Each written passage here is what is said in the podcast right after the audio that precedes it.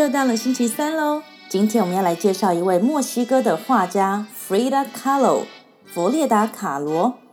弗列达不仅仅是一位画家，她还是一位文化偶像、女权先锋哦。让我们来听听她的故事吧。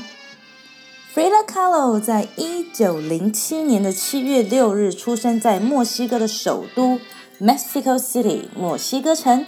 他的父亲啊，当年是著名的德国裔摄影家，而他的母亲则是有当地原住民血统的墨西哥人。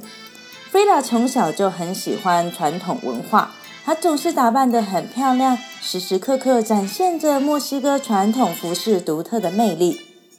但是她的一生其实过得并不是非常的顺利，伴随着许多的病痛。她六岁的时候啊，就罹患了小儿麻痹症。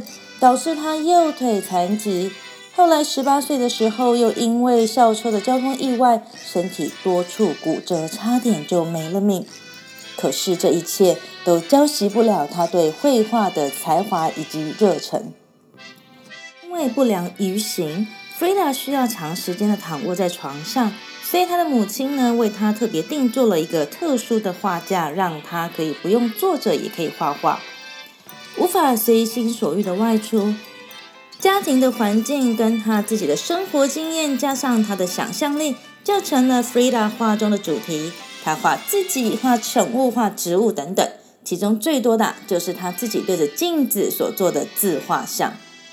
从他十九岁画了第一幅自画像开始，一直到他四十七岁去世时，Frida 总共创作了五十五幅自画像。在这些自画像当中，Frida 将两条浓眉连成一体，将她所承受的痛苦、无奈和折磨挥洒成创作的灵感，成为她独树一格的标志性形象。